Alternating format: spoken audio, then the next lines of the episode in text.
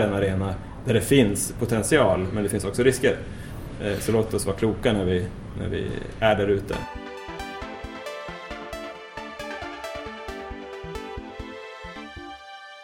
Välkommen till Effekten, det här vi optimerar digitaliseringen. Jag är Jonas Jani, besök idag från Johannes Hellqvist, jobbar på Försvarsmakten. Ja. Eh, har du någon titel där så vi kan placera dig? Ja, eh, grundtiteln är väl kommunikatör men sen jobbar jag mycket som projektledare med vår marknadskommunikation, varumärkeskommunikation. Och det tyckte jag var väldigt smart att sätta rubriken på, på det här avsnittet, kommunikation i samhälls, samhällstjänst. Då. Eh, vad innebär då digital information och kommunikation för dig? Ja, eh, som företrädare för eh, offentligheten och en myndighet så eh, skulle jag säga oändliga möjligheter. Eh, det finns ju skillnader på eh, om man säger den offentliga sektorn och den privata sektorn i att den privata sektorn väldigt ofta är driven av ett eh, vinstkrav eh, hela tiden och i den offentliga sektorn så har man ju ofta andra målsättningar. Nu ser ju eh, finansieringsmodellerna lite olika ut i olika myndigheter och på kommunal nivå och sådär också men för oss så innebär det ofta att vi har ett väldigt blankt papper för goda idéer om man säger så. Eh, och eh, det är ju en utveckling som vi har valt att eh, hänga med i väldigt mycket och tro på. Och vi tror att det finns stora möjligheter för oss att komma närmare allmänheten om man säger så, alltså få en närmare interaktion med allmänheten tack vare den digitala utvecklingen. Eh, vi är ju på webbdagarna 2017 och spelar in det här avsnittet och jag känner att offentligheten är här, kommuner, landsting och, och myndigheter. Mm. Eh, och när du berättar för mig det här, eran in, eh, hur du upplever kommunikation i den statliga tjänsten. Är det så att ni väldigt mycket tänker att det är vi till dem, alltså en till många? Eller försöker ni hitta kommunikationen, den tvåvägskommunikationen? Alltså det, det, är nog, det är nog både och tror jag. Mm. Vi är ju också en väldigt stor organisation. Eh, vi har ju drygt 50 000 eh, engagerade kan man säga. Eh, då är det ungefär hälften som är anställda och hälften som, som har ett avtal med Hemvärnet. Därtill finns det ju många andra intressenter men vi ser ju alla de här som ambassadörer för vår verksamhet också. Så en stor del av vår digitala kommunikationsstrategi handlar ju om att stimulera den egna organisationen till, till att kommunicera på ett bra sätt. Eh, sen har ju vi naturligtvis också centralt eh, ledda eh, kommunikationsaktiviteter där vi talar med Försvarsmaktens röst, eh, inte medarbetarens röst då. Eh, men, eh, eh men det finns ju också eh, ska man säga, en, en trovärdighetsfaktor. jag skulle säga att generellt sett så, så kan medarbetarens röst kanske vara mer intressant än myndighetens röst i många fall. Och, och, det kanske var den definitionen jag var letade efter när, du, när jag ställde frågan vad är digital kommunikation för dig? För du, du, du nämner egentligen två vägar av kommunikation här. Mm. Eh, i, i, I myndighetsrösten och i folkets röst. Ja. Eh, och det är så kanske man, det är, det är, inte bara Försvarsmakten där utan det är egentligen alla myndigheter. Eh, och, och, och, då har den digitala kommunikationen mot folket blivit kanalberoende av ja, sociala medier kanske och sådär. Medan myndighetsrösten är fortfarande, här publicerar vi på ett traditionellt sätt vad det nu är för kanaler. Eller på papper eller vad det kan vara. Ja men verkligen. Vi, vi har ju en eh, myndighetsröst eh, både på, på webben får man säga då, och, och där eh, har ju vi valt att ha en väldigt eh, vad ska man säga, saklig information på webbplatsen för vi tror att det är det man förväntar sig att hitta där. Sen har ju vi även kanaler där vi ger oss själv möjlighet att ha en lite friare ton. Eh, och ett exempel är vår egen bloggportal, eh, blogg.försvarsmakten.se, eh, där vi förutom att ge medarbetare möjligheten att, att blogga också har ett antal olika myndighetsföreträdare som bloggar lite mer som personer kanske än som, som myndighet. Och då, då blir det lite olika prägel på liksom bloggkanalen respektive webben. Så, så, digital kommunikation för dig i samhällstjänst det är att utnyttja eh, myndighetsrösten eh, på rätt sätt och utnyttja folkets typ av kommunikation och hitta de här olika kanalerna för det här.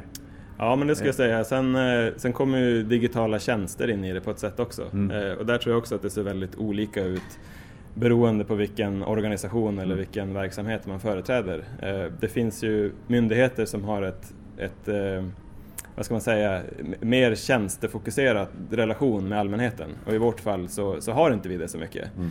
Eh, mer än att vi kanske talar om vart vi har övningar och, och skjutningar och sådär.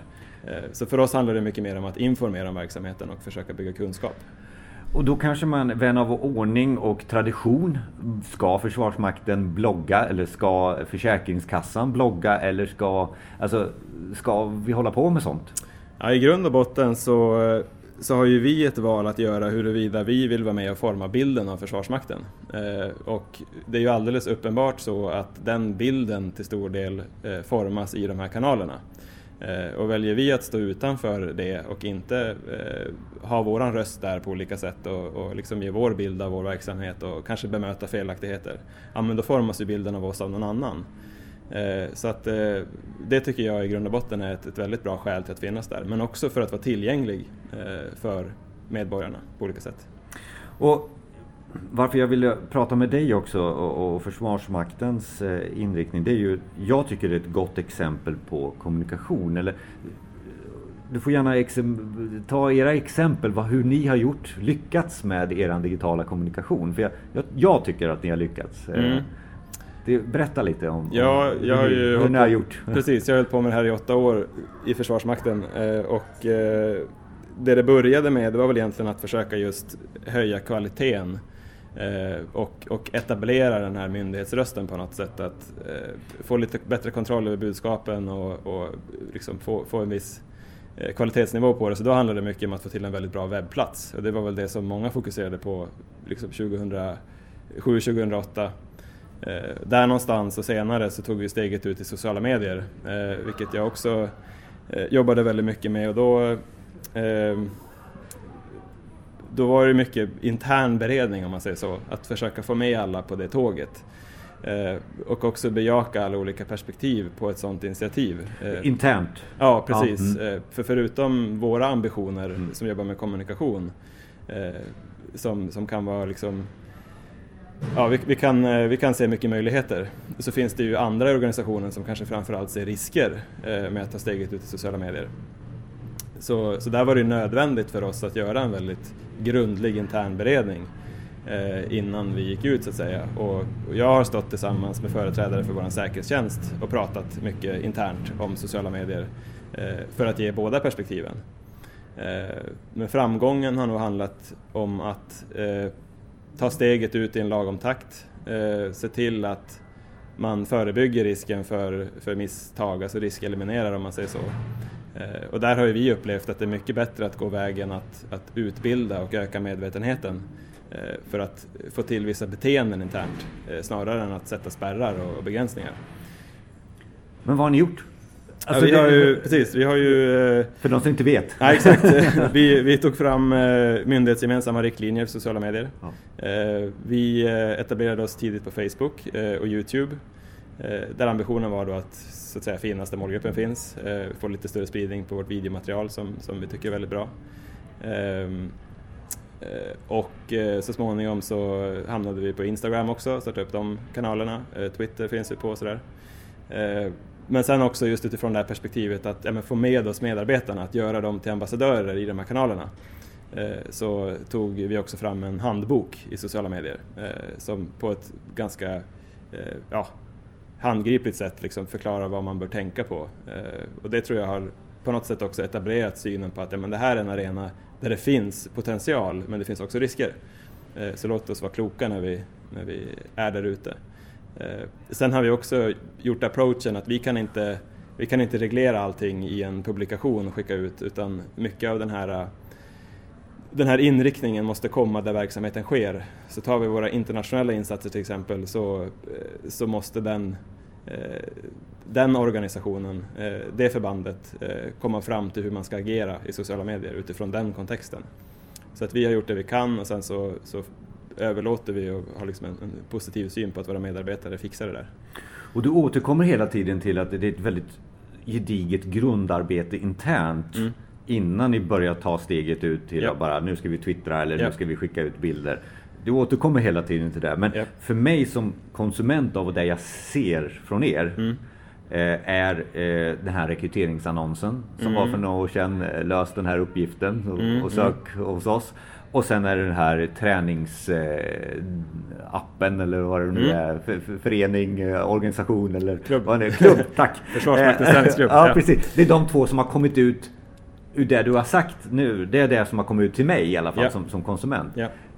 Är det två stora inriktningar som, som jag har eh, observerat ja, eller har missat? Ja, men här är ju, de, de exemplen som du tar upp det är ju egentligen uttryck ur vår marknadskommunikation. Eh, sen ska jag säga att parallellt med den så har vi etablerat våra sociala kanaler. Eh, sen är ju även Facebook eh, och Instagram numera också väldigt effektiva kanaler för köpt kommunikation om man säger så. Då. Så att eh, utifrån att vi eh, eh, rekryterar väldigt många individer eh, och har en, en, ambition att höja kunskapen om Försvarsmakten idag eh, så genomför vi marknadskommunikation. Då. Och eh, de uttrycken har ju förändrats över tiden. Eh, det du pratade om, har du det som krävs, den eran eh, där mycket var svartvitt och lite hårdare, hade lite hårdare tonalitet så handlade det mycket om att eh, få tidigare värnpliktiga till officersyrket eller till eh, internationella insatser eh, sedan 2010 så har det handlat om att eh, få folk att söka då när värnplikten gjordes vilande. Eh, och eh, Försvarsmaktens träningsklubb som du nämner, det är ju ett, ett stort varumärkesprojekt egentligen. Eh, där vi också eh, söker ett antal interna verksamhetsrelaterade syften. Att, att eh, förebygga belastningsskador under grundutbildningen, eh, att eh, främja hälsa och, och friskvård i Försvarsmakten och sådär. Så det är, det, är ett projekt där vi har konkreta nyttor och, och liksom en varumärkesambition. Så den är, den är både en intern sak men också en eh, folkets röst som vi pratade om tidigare? I allra också. högsta grad. Ja. Det, det, är, eh, det är ju en produkt som bygger på vår expertis. Ja. Eh, och naturligtvis är framtagen också eftersom det finns ett stort intresse mm. för träning i samhället. Eh, så vi är ju på något sätt, vi har ju fördelen av att vara en naturlig auktoritet när det kommer till, till träning tack vare vår erfarenhet. Eh, så att utifrån den potentialen så valde vi att ta fram den här produkten. Då. Det är ju som sagt både kommunikation, eh, att bjussa på den tjänsten och kompetensen till allmänheten. Mm. Men ett verktyg för oss i Försvarsmakten att, att hålla oss i form. Skatteåterbäringen, ja. ja precis. Hur tänkte ni där i träningsdelen? Eh, om du vill utveckla det lite mer, för jag tycker det är en jättebra idé. Ja, nej, men eh, det finns flera olika bakomliggande faktorer till varför vi initierade det projektet. Eh, ett, ett skäl det är ju då de konkreta värdena internt. Vi har sett att det är en väldigt stor avhoppsfrekvens Eh, på vår grundutbildning till följd av belastningsskador, vilket tyder på att man är eh, dåligt fysiskt förberedd på den sortens belastning som, som man utsätts för i Försvarsmakten. Eh, så där behövde vi ett verktyg för att förbereda våra blivande rekryter. Sen finns det också i Försvarsmakten för all krigsbaserad personal ett krav att träna tre timmar i veckan. Många ser det som en förmån förstås, på arbetstid då, vilket även gäller mig som civilanställd. Mm. Eh, och där är det ju rätt naturligt att arbetsgivaren också tillhandahåller möjligheter eh, att träna och kunskap för att träna på rätt sätt. Så det var ju också ett, ett skäl. Eh, sen ser vi också då utifrån rekryteringsperspektivet att våra rekryteringsmålgrupper är generellt sett mer intresserade av träning, vilket ju matchar våra behov och vad vi är intresserade av. Så vi kan ju nå dem med den produkten och, och på något sätt ha det som en slags attraktionsskapande plattform. Eh, och sen har vi hela liksom samhällstrenden kring träning såklart. Eh, att var man inte intresserad av det vi sysslar med i form av eh, försvaret av Sverige eller man inte är säkerhetspolitiskt intresserad så kanske man kan intressera sig för vår träningskompetens och få en relation med oss på det sättet. jag tycker det är intressant när jag lyssnar här också att det här var ingen marknadsföringskampanj. Eh, för det kan, jag kan kanske uppleva det så om jag inte får veta den här bakgrunden. Ja. Det var väldigt, väldigt mycket internt strategi, tanke bakom idén. Ja. Eh, och, och, då kommer vi in egentligen på eh, dina bästa tips här för eh, kommunikation i samhällstjänsten. För att jag börjar hitta någon, någon, någon gemensam mm. eh, checklista på att lyckas mm. handlar inte så mycket om att hitta på den häftigaste idén. Vad, hur, hur, skulle du säga, hur ska, man lyckas med, hur ska man lyckas med kommunikation? Om jag nu är kommunikatör på en, en kommun ja. eller landsting ja. eller verk. Eh, nej, det, utifrån det du har Jag, jag tror att det finns av naturliga skäl en ganska stor försiktighet kanske i, i den offentliga sektorn. Man vill inte göra fel. Eh, det är inte värt eh, risktagandet kanske man tycker i vissa fall. Eh, och jag känner att gör man bara den här hemläxan som vi har gjort till exempel när det gäller sociala medier, att ta reda på alla, alla lagkrav som finns och eh, alla interna krav som man har på, en, på att ta steget ut i sociala medier till exempel, ja men då kan man göra det. Eh, och sen kommer man bygga sig erfarenheten och kunskapen allt eftersom och får anpassa sitt sätt att, att agera kanske. Men E-delegationens riktlinjer är en väldigt bra början om man vill ta steget ut i sociala medier till exempel. Eh, sen eh, när det handlar om annat, vi, vi har ju såklart utifrån de kommunikativa utmaningar som vi har när det handlar om rekrytering och, och att, att, ha ett starkt arbetsgivarvarumärke, eh, så har ju vi också en marknadsbudget och, och genomför ju då en, en eh, eh marknadskommunikation på en viss nivå som är, ja, men det, det är liksom stora integrerade eh, kommunikationsaktiviteter om man säger så. Och det kan, kanske inte alla kan göra. Eh, men, eh, men grundprincipen bakom klokskapen i, i träningsklubben till exempel tycker jag är att man, man tittar på vad vi har i organisationen. Vad har vi för värden? Eh, vad har vi för kompetenser? Eh, och hur kan vi bidra med det till samhället? Det är så jag tycker att en myndighet ska tänka. Eh, och det tycker jag att vi har gjort. Eh, det är lite varför finns vi? Vem finns vi för? Precis. Och vad ska vi göra till de här, den här gruppen? Vad kan vi göra av det? Ja. ja. ja huret eh, med sociala medier och sånt där, ja det är bara att göra. Ja, alltså, ja. någonstans tror jag att man måste göra, bara göra det. För alla, alla organisationer har ju sina unika förutsättningar, sina mm. unika verksamheter mm. och, och, eh, det kommer säkert te sig olika. Mm. Eh, vi har ju både vänner och, och om man säger då naturliga motståndare mot, mot vad vi sysslar med och då tycker ju vi att det är ett bra sätt att, att försöka förklara tydligare vad vårt uppdrag är och vad vi sysslar med också för de som kanske är emot oss från början så att säga. Något mer så här du vill tillägga som eh, eran framgångsfaktor? Ja, mm. alltså som, som, utifrån min personliga roll och min erfarenhet av att ha jobbat med de här frågorna i Försvarsmakten så skulle jag säga att eh, ofta internt eh, så är ju den närmaste kretsen är ju redan frälst på sätt och vis. Eh, förhoppningsvis då, med tanke på den utveckling som sker. Men, men det finns ju många andra organisationer som inte är det. Eh, där tycker jag att det är väldigt viktigt att bygga en, en eh, stabil argumentation eh, internt också.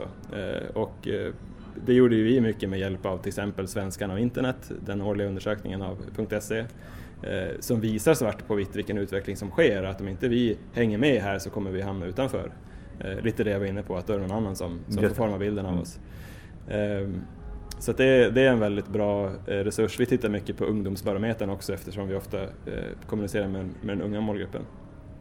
Eh, och sen en, en otroligt viktig framgångsfaktor för oss, specifikt när det handlar om sociala medier, eh, det var ju att formulera en avsiktsförklaring, eh, riktlinjerna, eh, och få dem beslutade av allra högsta instans, ÖB i vårt fall. Då. För det kommer alltid att i organisationen finnas de som tycker annorlunda och då har man liksom, ja men det här är chefens vilja. Eh, det är hitåt vi ska. Så att, eh, rätta in det i ledet som vi säger. Ledning, ledningen stöder, rätta in det i ledet, yes. ja, precis. Ja. Tack så mycket Johannes Hellqvist. Vi kommer lägga upp eh, lite länkar på effekten.se till det du har pratat om. Ja. Tack återigen. Tack själv.